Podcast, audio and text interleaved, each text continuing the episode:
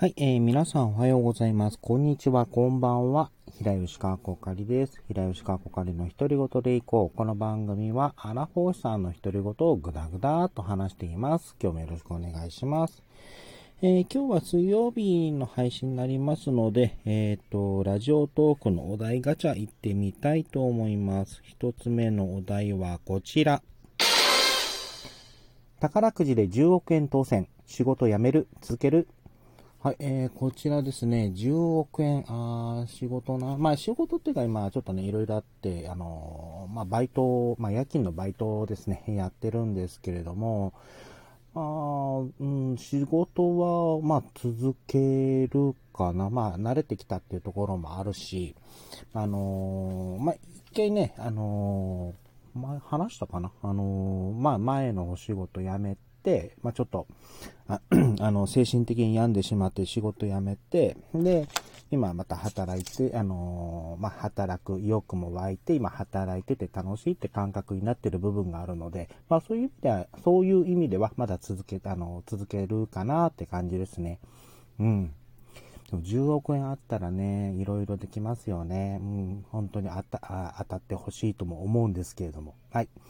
では次ですね、二つ目のお題行ってみましょう。こちら。おっと、間違えた。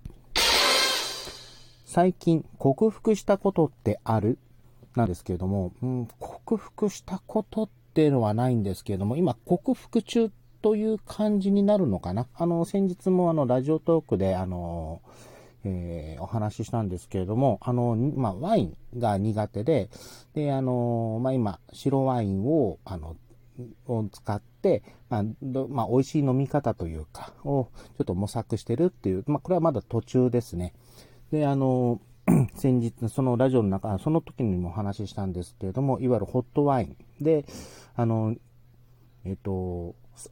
蜂蜜と、あの、生姜、あの、チューブ式の生姜を使った、あの、ホットワインが、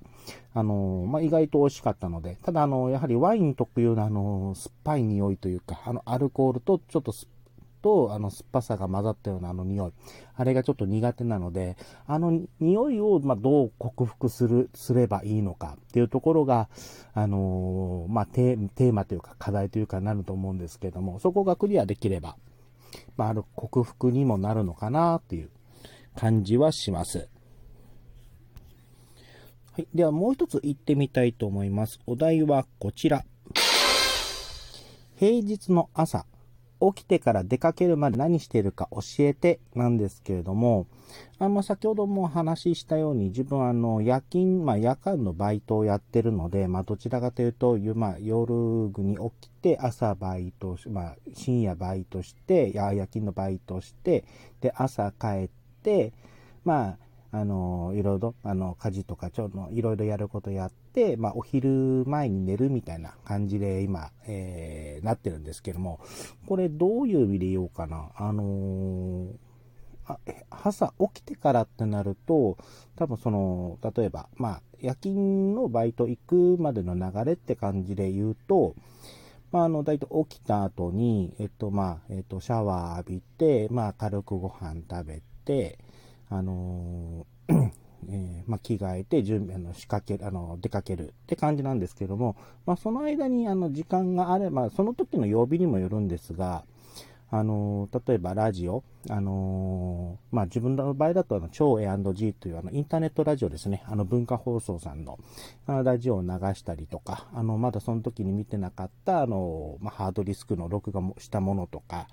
あの、ニコニコ動画とかの、あの、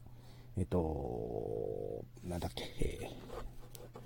タイムシフトでまだ見てなかったものとかをあの消化してたりとか、そういうのをやりながら、あの、時間、あの、出勤時間まではちょっと時間作ってるって感じですね。うん、準備の、準備するときには。うん、そんな感じかな。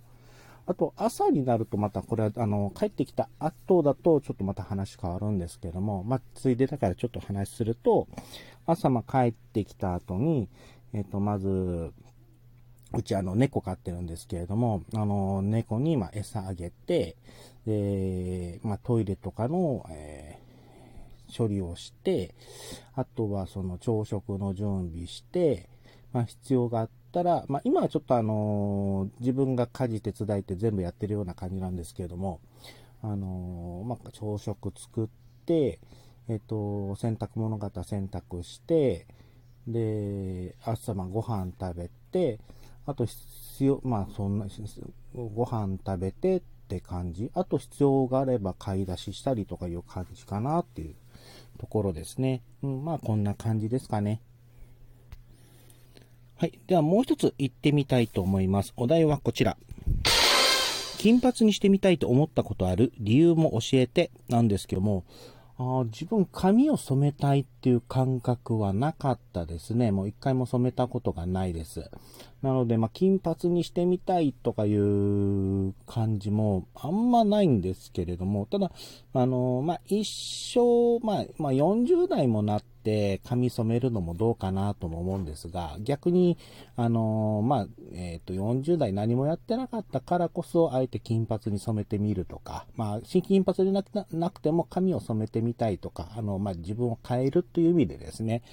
変えるというか挑戦するとかいう意味で、あの、変えてもいいかなと思ったりもしますが、ただ今の、まあ、場合と先の都合で髪とか染められ、染めることとかできないので、まあ、当分、まあ、やるとしても、まあ、あと、まあ、当分先かなっていう感じがします。